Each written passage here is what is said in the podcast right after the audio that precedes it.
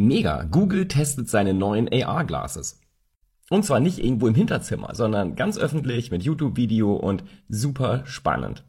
Und anders als bei Google Glass sieht die Brille sogar richtig schick aus und scheint auch praktischen Nutzen zu haben.